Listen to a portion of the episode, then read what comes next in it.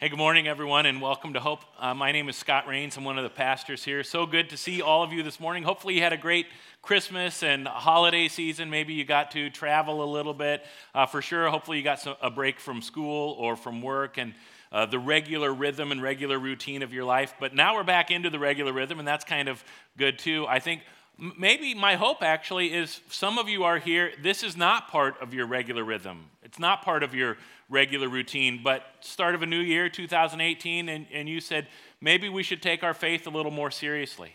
Uh, maybe we should dig into what it is that we believe when it comes to God, when it comes to Jesus. And, and if that's you and that's why you're here, we just want to say we are so glad that you are here. Those of us who make coming to worship at Hope part of our regular rhythm and routine, we could make a similar resolution that this year, 2018, we're going to take our faith more seriously and we're going to seek out some of the answers to those big questions that we have about life and faith. I, I think it doesn't really matter if you're a Christian or not, a Jesus person or not, a Bible person or not. I think every single one of us in this room, we are here because in some way we wonder what difference does my faith make for my day to day life? Does my faith in God, does having faith in God, can that change anything? In my life. And of course, that gets us to Walter White. Uh, that episode we just watched is from the pilot episode of a groundbreaking TV show called Breaking Bad. It was on AMC for five seasons, and some critics say it's the best TV show ever created, and you can have arguments and debates about that if you want. I mean, it's no Alf, but. It, remember Alf? Alien life form? I don't know where that came from. Anyway, uh, it was nominated for 58 Emmys, and um, hardly anybody watched it. The fourth season, the finale episode of the fourth season, viewership was 1.9 million people, which, I mean, if we had 1.9 million people show up for worship, we'd be pretty excited about it. But for a TV show, that's not that huge of an audience. But something happened between season four and season five. Netflix got a hold of Breaking Bad. And word of mouth, people saying, Have you seen it? Have you seen it? And people were able to binge watch this show to be able to be caught up in time for season five. By the time you got to the series finale, the end of season five, viewership had gone up 422%. I was doing some math. If our attendance at weekend worship at Hope Ankeny were to go up 422%, we'd be over 6,000 people at the end of this year, and we'd have to have like 20 services, which, so let's do it. Should we make that our goal? I think my voice will hold up, or you could just show the video. We'll make that. Anyway, um, Walter White is played by Bryan Cranston, this actor who does one of the reasons the show works is he's able to portray this ridiculous story in a way that becomes believable. He's a really kind of gentle, mild mannered chemistry teacher in Albuquerque, New Mexico. And in that scene we just watched, he's trying to help his students understand what chemistry is. He says it's growth, then decay, then transformation growth, then decay, then transformation. And, and that line sort of becomes a metaphor for Walter White's life. Later in that episode, he has this cough he can't shake. He goes to the doctor, ends up getting an MRI, finding out he has inoperable lung cancer. They give him a couple of years to live. And he enters into this period of decay. This experience of decay in his life causes Walter White to say, I know what I'm going to do with the short amount of time I have left. I'm going to use my skills as a chemist to create this chemical compound, crystal meth. And I'm going to sell it and make a ton of money. And that's really the only way I can love and care for and provide for my family. I know it's just a ridiculous plot, isn't it? But it works. It works, partly because of uh, the writing and the creativity of this show. He convinces himself early on, I'm doing it for them. I'm doing it for my wife. I'm doing it for my children. But as the show goes on, it becomes clear there is a lust for more within Walter White more power, more control, more money, more influence. And this transformation takes place in his life. He goes from being this gentle chemistry teacher, Walter White, he ends up becoming this violent, narcissistic, maniacal drug kingpin named Heisenberg. It's a fascinating storyline. It's a pretty powerful storyline for a binge worthy TV show. It's also a powerful storyline for a binge worthy book of the Bible, the book of Genesis. If you have your Bibles, go ahead and open them up. I would encourage you to bring your Bible with you to worship every week. Um, we'll put important text and, and passages up on the screen, but if you have your Bible or your Bible app with you, you keep the pastor honest because I can't just make stuff up and, and say this is what the Bible says if I know you're actually following along. So bring your Bible with you. Genesis chapter 1, it begins with the account of the creation of the heavens and the earth, and there's a formula to this. God speaks, something is created by, by the word of God, and then God labels everything that God has created, it's good. God speaks, something's created, whatever gets created is good. And this is kind of the growth stage, right? We're growing from nothing to something, from darkness to light. We're growing from chaos and disorder, and everything is all of a sudden coming into order. You turn the page to Genesis chapter 2, and you get kind of a longer account of the creation of Adam and Eve and how they are placed in the Garden of Eden and its paradise. Uh, there are beautiful trees, there's delicious fruit, and they kind of have the run of everything. There's just the one tree in the middle, of the tree of the knowledge of good and evil. God says, kind of stay away from that one. But otherwise, they're with God. Their relationship with God is great. It's the kind of relationship we would all want. They walk with God in the garden daily. And then you turn the page to chapter 3, and we enter this decay. Adam and Eve eat the forbidden fruit, and suddenly everything that God created good it gets tainted, uh, twisted, distorted, damaged, broken. Everything that used to be easy is now really difficult. Life becomes hard work. Turn the page to Genesis chapter 4. They have a couple sons, Cain and Abel. Their sibling rivalry turns murderous. Turn the page to chapter 5, and it's this genealogical list the descendants of Adam. Here's the father, here's the son, here's their son, grandson, great grandson, all the way down. By the time you get to the end of chapter 5, verse 28, we're introduced to a man named Lamech. And it says, When Lamech was 182 years old, he became the father of a son. How awful would that be?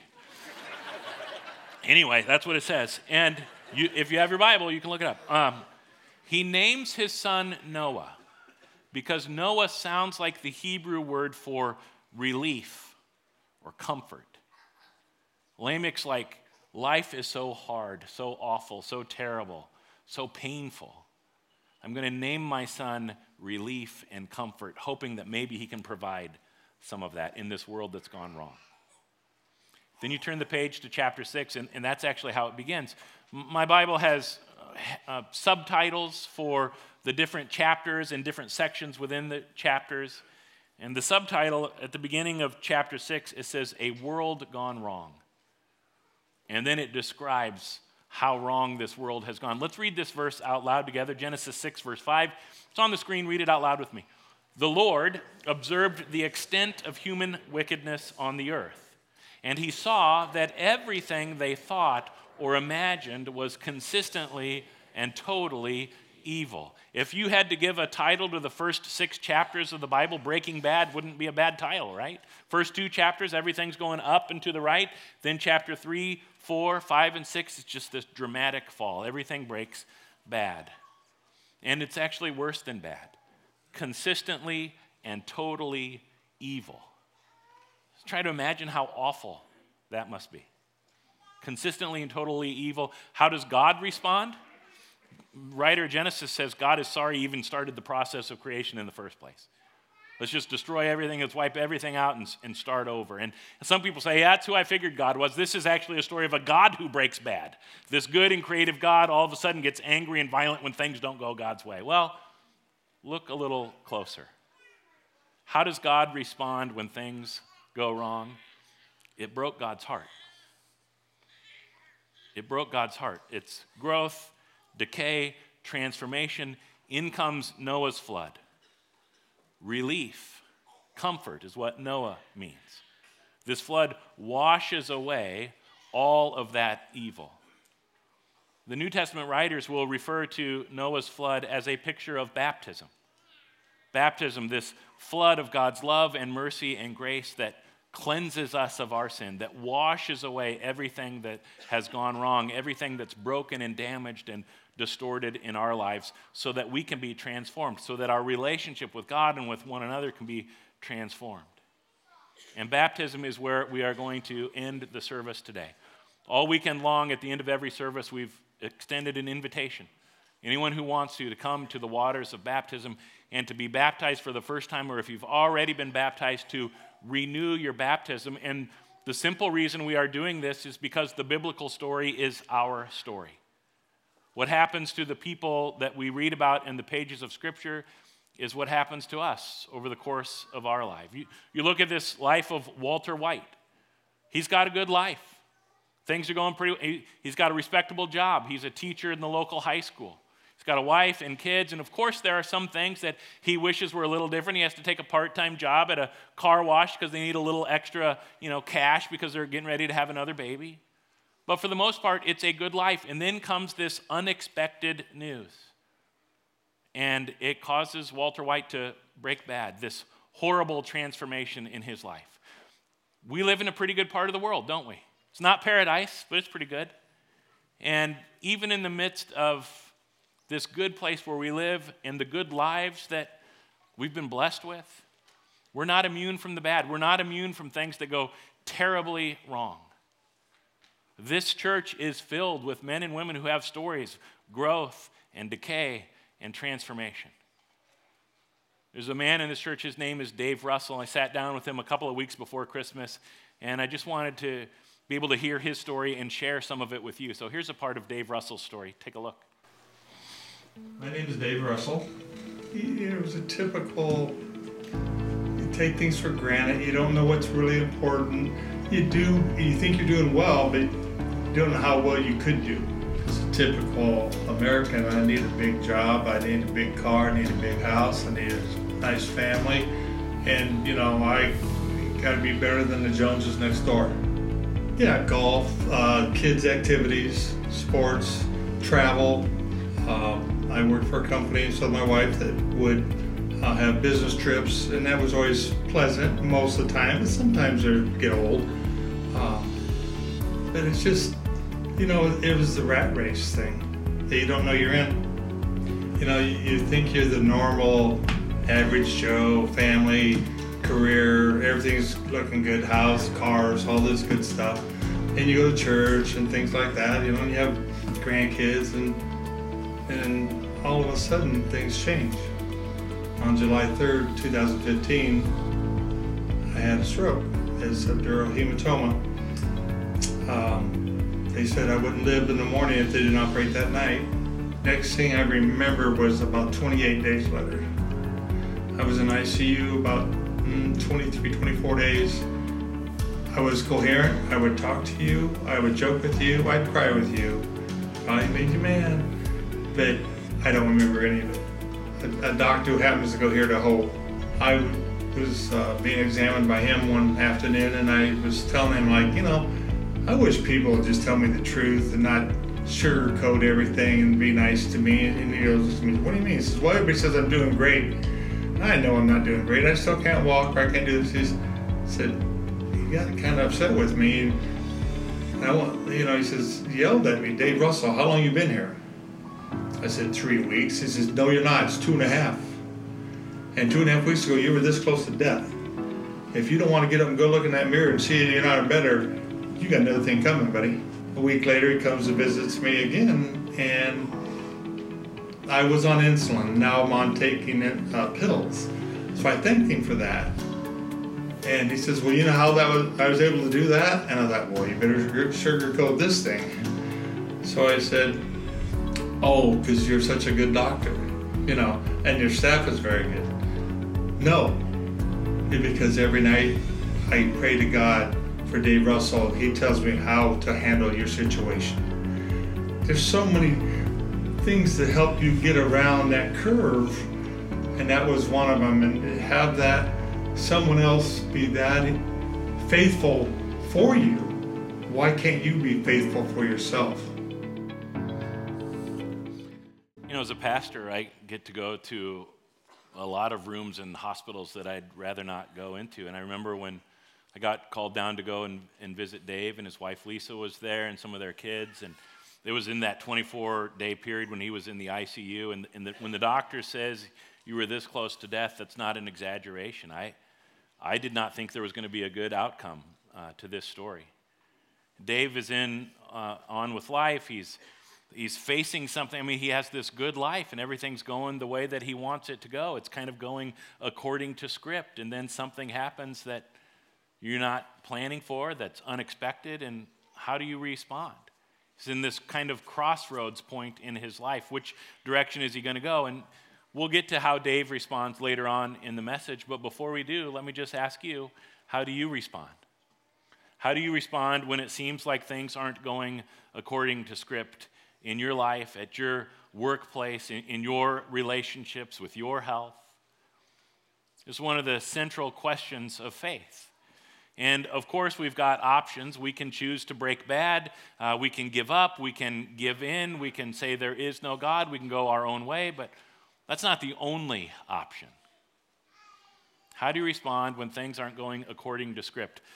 How about we take a look at some Old Testament history? Doesn't that sound like a good idea? People love Old Testament history. No, nobody loves Old Testament history. Nobody ever wants to look at Old, but we're going to do it because I love you. And because when we look at Old Testament history, here's, here's what we see we see a God who shows up in the pages of Scripture almost all the time when people are pretty much convinced life's not going according to script. So here's a timeline of the Old Testament. Sometimes people say the Bible is so big, how do you even start to make sense of it in kind of manageable chunks? This breaks it up a little bit. I, I know you can't read it, but it's got different colors, and so maybe that'll keep your attention. So um, this is 10 just periods of time in the history of the Old Testament creation, matriarchs and patriarchs, slavery in Egypt, the Exodus, wilderness wanderings, time in the promised land. Then there's this uh, period of time called the monarchy, where they have a king and then a divided monarchy, and then the final period is exile.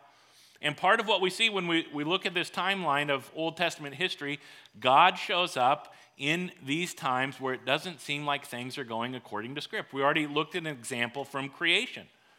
It doesn't seem like it's going the way that they were planned when you get to chapter 3 and the pages beyond. When God is sorry they even began the process of creation, that seems like it's not going according to script. You get to Genesis chapter 12, and this growth, then decay, then transformation. God's doing this transformation plan, and it starts with a guy named Abram about 1700 years uh, before Jesus is born. And God says to Abram in Genesis chapter 12, I'm going to bless you. You're going to be the father of a great nation, the nation of Israel. They're going to be the people of God, and eventually all nations on earth are going to be blessed through you. But then things don't go according to script. If you're going to be the father of a great nation, you need to have children. And Abram and his wife Sarah, matriarchs and patriarchs, they don't have any children. What is Abram going to do? Is he going to trust God's plan? Or is he going to come up with some other plan? And if you know the story, uh, he, uh, anyway, if you don't know the story, bring your Bible and read it Genesis chapter 12 and, and on. Um, they end up, the family ends up eventually in Egypt because Abraham has a son Isaac. Isaac has a son Jacob. Jacob has 12 sons. His favorite is Joseph. And the other 11 brothers hate that he's the favorite, so they sell him as a slave. And I'm not suggesting that that's a good strategy for you to do if you don't like your brother or sister, but they sell Joseph as a slave into Egypt. Can you imagine how many nights Jacob, the father, is laying in, awake in bed thinking things aren't going according to script? Or Joseph sitting in prison thinking things aren't going according to script? But eventually they're reconnected. They rise uh, in, in power and prestige there in the land of Egypt. It's actually going really pretty well until a king, a pharaoh in Egypt arises who forgets about Joseph. And he's kind of scared of what the Hebrews are doing as they multiply and multiply and get bigger and bigger. So he enslaves them. For 400 years, they're slaves in Egypt. How often do you think, generation after generation, do they ask, this can't be going according to script? God sends Moses to Pharaoh to say, Let my people go. Pharaoh eventually lets the people go, but then he changes his mind. And so Moses and the people are trapped between the Red Sea and the most powerful army in the world, and they're crying out because things aren't going according to script. Then God shows up, and God rescues, and God delivers, and God saves. They wander in the wilderness for 40 years, complaining because there's no food, God provides food. Complaining because there's no water, God provides water.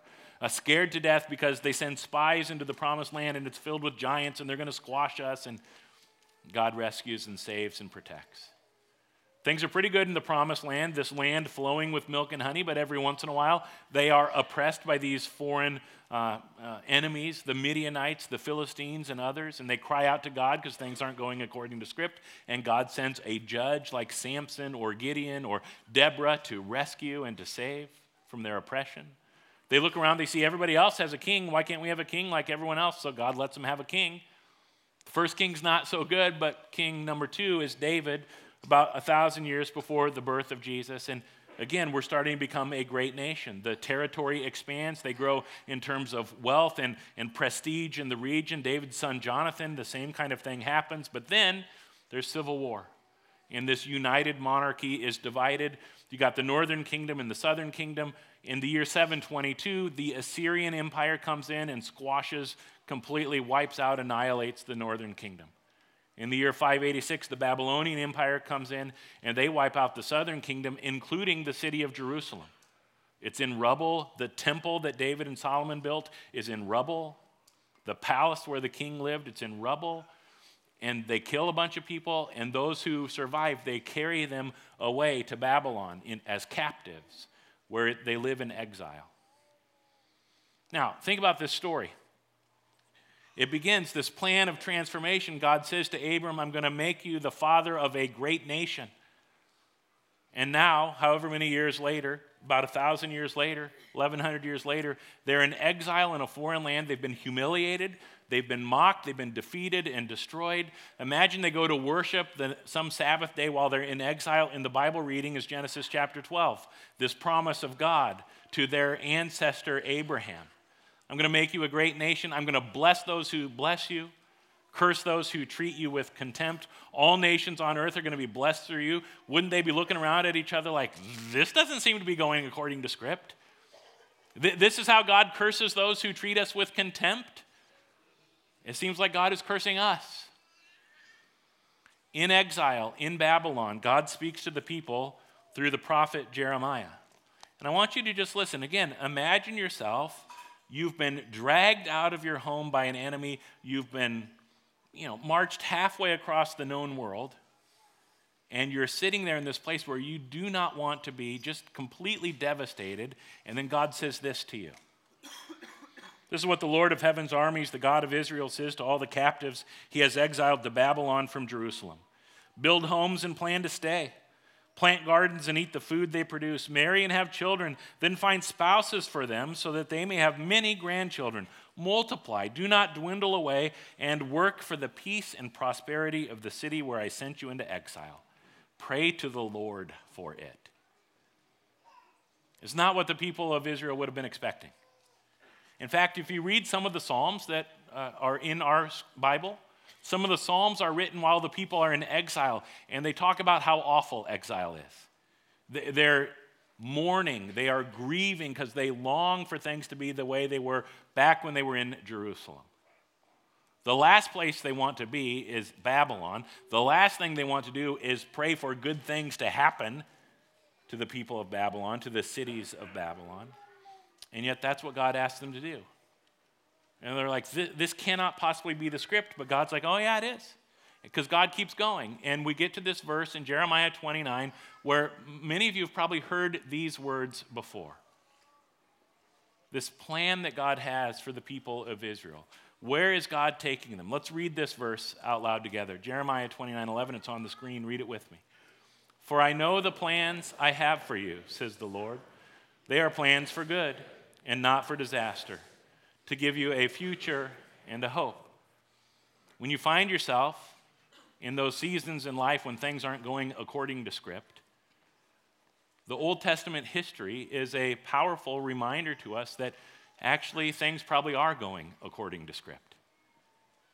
It's growth, then decay, then transformation. That's the script. And you might not like the script, and I wouldn't blame you if you don't really like the script. But I've been in ministry for 22 years. I've, I've never talked to one person who has gotten to the end of their life without following this script. One person who's gotten to the end of their life where I haven't had any trouble. Nothing's ever gone wrong in my life. Everything's gone exactly the way I wanted. I've not talked to one person who can tell me that. This is the script. And the question of faith is how do we respond when we go through this season of decay? Because it feels like, it feels like in those times that this cannot possibly be the way it's supposed to go. And so a lot of people choose the way of Walter White. They break bad. The only way to make sense of what's happening in my life where it seems like everything's going terribly wrong is to believe there must not be a God. Or if there is a God, God, I don't like God. God's not very nice. God's kind of mean. And so we turn away from faith. We turn away from God's plan, God's good plan for a future and a hope, and we start to make our own plan. And really, that's what Walter White does. The only thing with choosing to make your own plan and follow your own path is you're going to end up hurting everyone around you.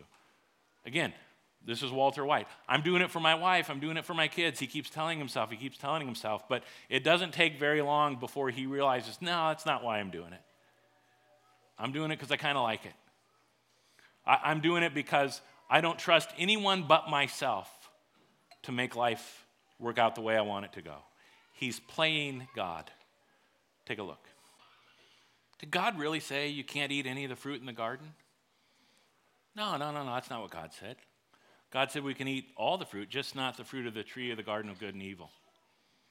If we eat it, we'll die. Oh, you're not going to die. Your eyes will be open. You'll be like God. It'll be great. You'll be really living. This, this is what the story tells us, right? We want life. God God has this good plan to give us life. And just deep inside us, we're created with that desire for life. And we go looking for it in all kinds of ways because it's, it's a God honoring desire. The problem is sin twists and distorts and damages and taints. And sometimes it's just a little bit of a, a turn and it leads us into places where we think we are experiencing life and we're just not. Eve eats the fruit, Adam eats the fruit. What does he do? Blames her. And Walter White's been doing that through the whole series. I'm doing it. He, finally, he takes ownership. I, I did it because I liked it. Sin tasted good, felt good. And for a lot of us, there are things in our lives where we would have to say the same thing. I did it because I liked it, because I thought it would give me life. So the Apostle Paul writes a letter to a young pastor named Timothy in the New Testament because he wants Timothy to help the people experience real life, true life. And Paul's like, Timothy, share this with your congregation on a regular basis because they're going to be tempted to try to find life in all the wrong places. Teach those who are rich in this world not to be proud and not to trust in their money. This is, this is not a passage about money is awful and wealth is awful. This is a passage about trust. Teach those who are rich in this world not to be proud, not to trust in their money, which is so unreliable. Their trust should be in God, who richly gives us all we need for our enjoyment. Tell them to use their money to do good. They should be rich in good works and generous to those in need, always being ready to share with others. How amazing is it? Over the course of the last month, the campuses of Hope gave over half a million dollars to refugee women in South Sudan so that they can experience life. Praise God for that.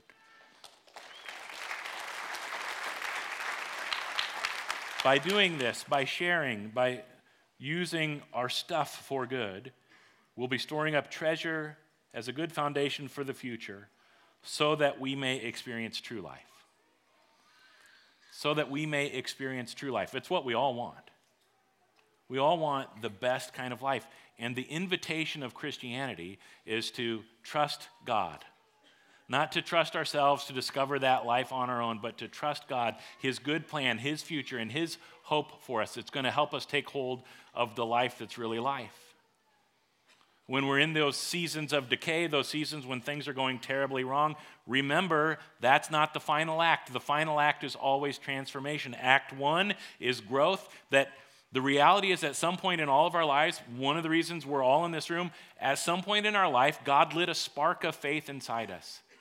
That we experienced the reality of God's love for us. Maybe we embraced it wholeheartedly in that moment. Maybe it just started this process of seeking and trying to figure out where, where does that come from? Who is this God? Does God really love me? And that's why we're here. That's that first step. We're fanning into flame the faith that God has given us. Act two is decay, and again, it's a common experience for all of us.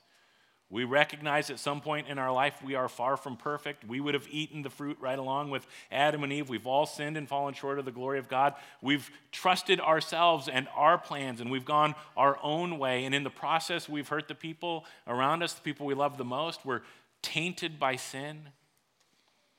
But that's not the final act. The final act is transformation.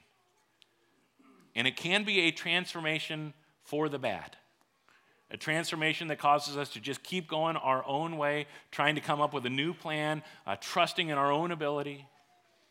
But it could also be a transformation that causes us to take hold of the life that is truly life. 22 years of ministry, I've never met anyone who hasn't gone through a hard time, trouble, things not going the way they want it to go. And when I ask people, talk to me about the time in your life when your faith has grown the most, almost everyone will point to those seasons hardship, trouble, things going terribly wrong. And somehow, in the midst of it, God showed up, and I had an experience of God's love for me. I had an experience of grace, and it was like a flood, like a, a tidal wave of forgiveness and grace and hope and joy. Changed everything for me. That's what happened to Dave Russell after his stroke two and a half years ago. Take a look.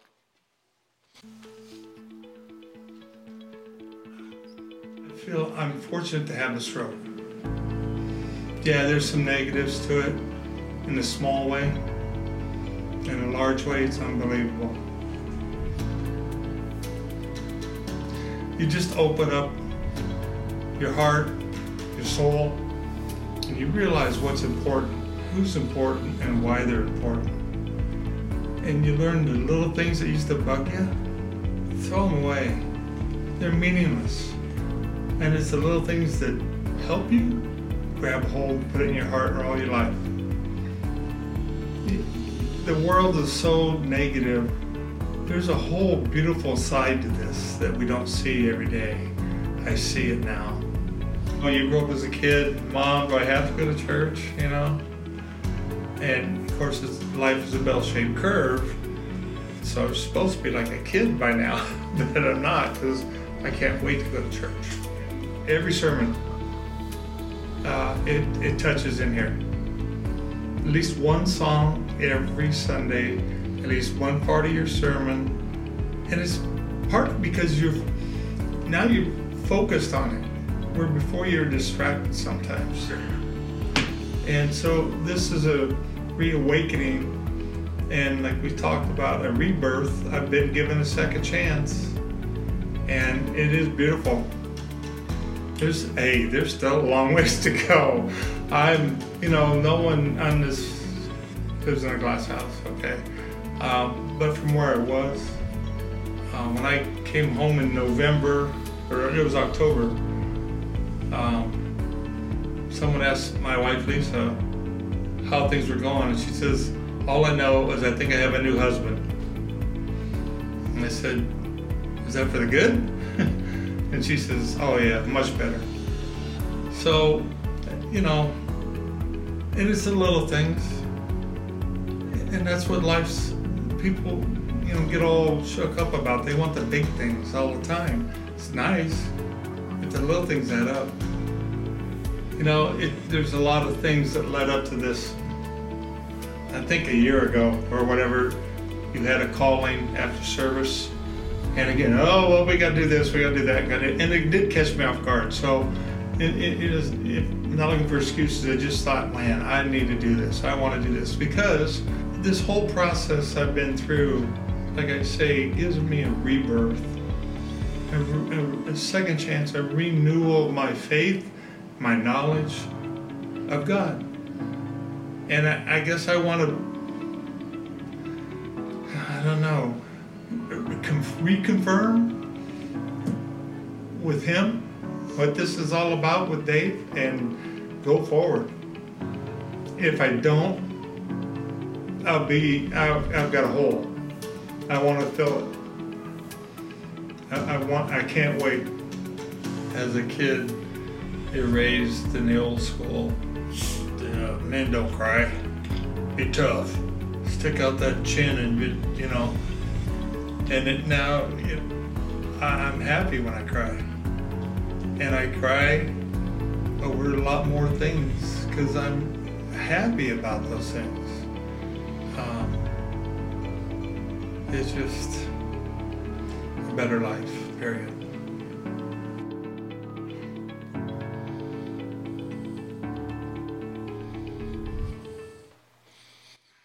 How do you get that better life? How, how do you take hold of that life that is truly life, that is real life? It's growth, decay, transformation, or life, death, resurrection. So last night after the five o'clock service, Dave was baptized. And I don't know if you can see the smile on his face there, uh, but man, what a flood of grace and hope and joy for him. And God wants it for you, God wants it for all of us. And so we're going to invite you to come and be baptized if you'd like, or to renew your baptism if you'd like. We encounter God in His love in the waters of baptism